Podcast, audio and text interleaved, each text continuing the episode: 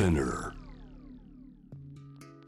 グローバーがお送りしております。J-Wave ジャムダープラネットさあ続いては海外在住のコレスポンデントがニュースを伝えてくれます。今日はヨーロッパのサステナブル先進国オランダからです。イトレヒト在住のクリエイティブディレクター吉田和光さんよろしくお願いします。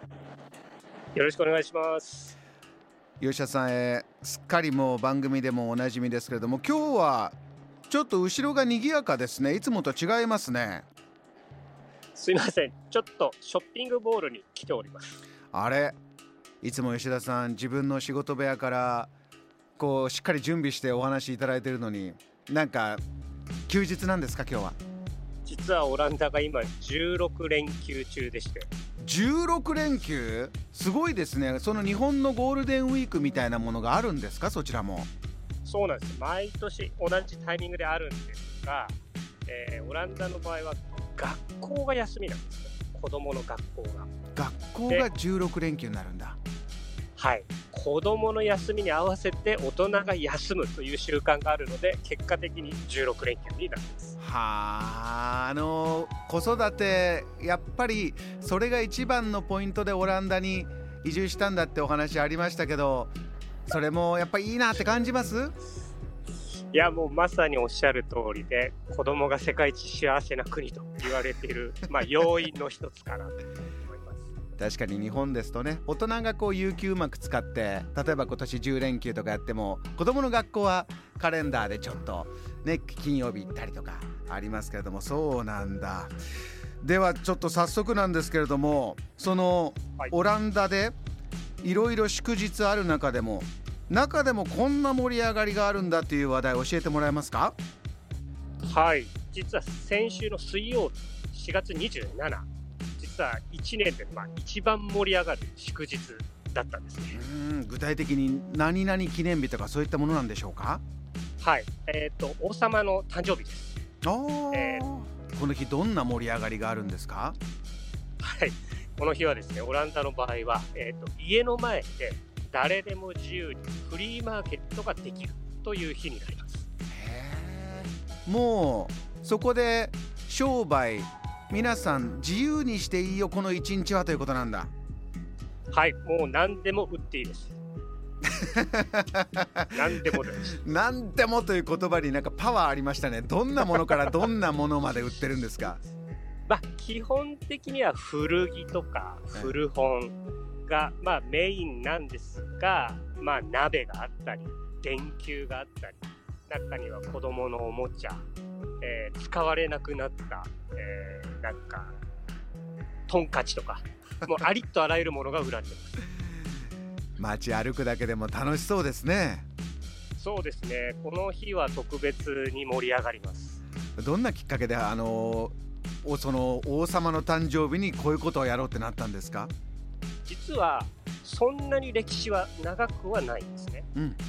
今の王様の前が女王様、まあ、今の王様のお母様の時代だったんですが、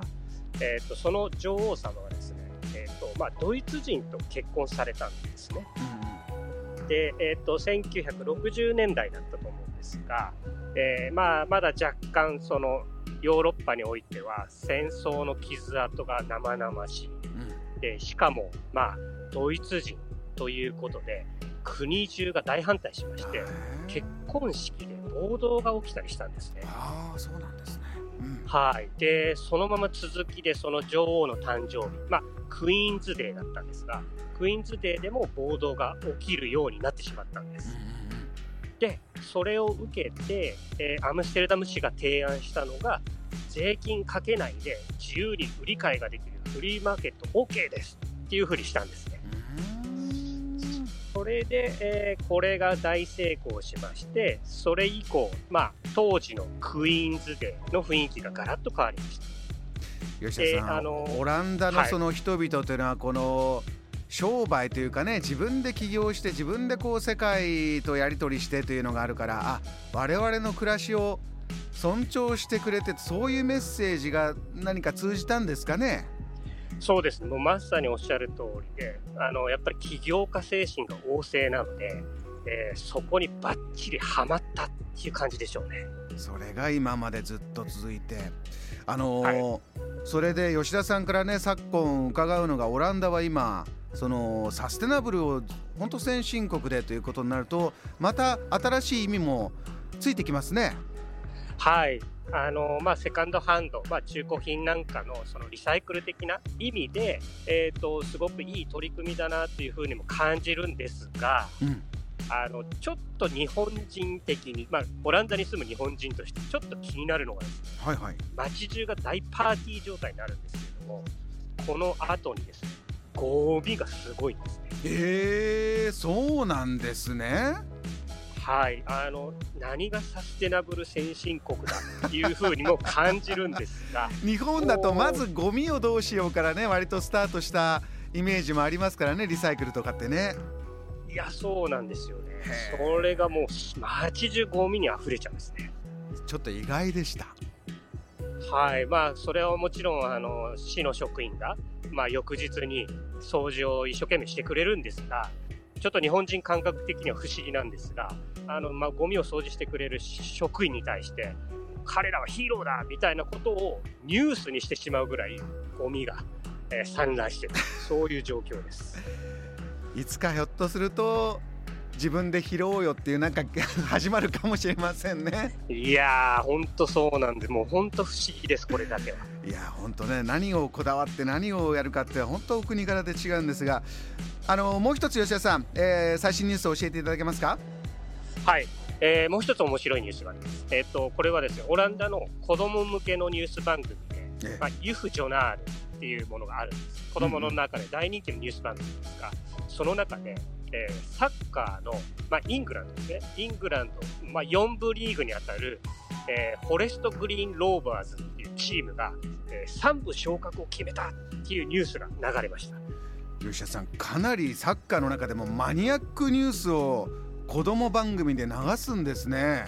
そうなんです、そうなんです。あのしかも、まあ、オランダのチームじゃなくて、イングランドのチーム、4部のチームのニュースだったんですけれども、なぜそういうふうにニュースになるかというとですね、ここのチーム、サステナブルなチームなんです。あそういう切り口で話題になってるんだ。どういうことするチームなんですか？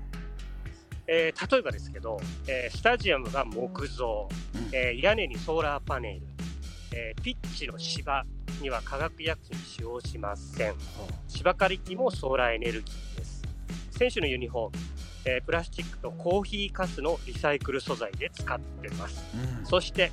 最後なんですが、選手はですね、基本的にまあ全員ビーガンです。はあ、食生活もこれそこまでこだわってるっていうのはまた珍しいですね。そうなんです。えっ、ー、と世界で最初の、えー、まあ、カーボンニュートラルなフットボールクラブと言われているんですが、え。ー、このチームが3部に昇格ということでニュースになりました。いやちょっとかなりプログレッシブなチームがいるんだ。私驚きましたけれどもどうでしょうね。吉田さんこれからもちょっと注目のチームになりそうですか？実はスポーツ界全体で、このビーガンっていうか、カーボンニュートラルっていうのが、ちょっとキーワードになってますね。いろいろなこの番組やってますとね吉田さんからもじゃあファッションの業界でどうだ建築後の業界でどうだって伺ってきましたがサッカースポーツでもこういうキーワードで、えー、いろいろ新しい展開があるということです。分かりました。吉田さんまたぜひお話聞かせてください。休日のね楽しんでる中失礼しました。ありがとうございました。いえいえこちらこそありがとうございます。今夜のこの時間リトレヒト在住吉田和光さんからオランダにまつわるニュース伝えていただきました。JAM The Planet.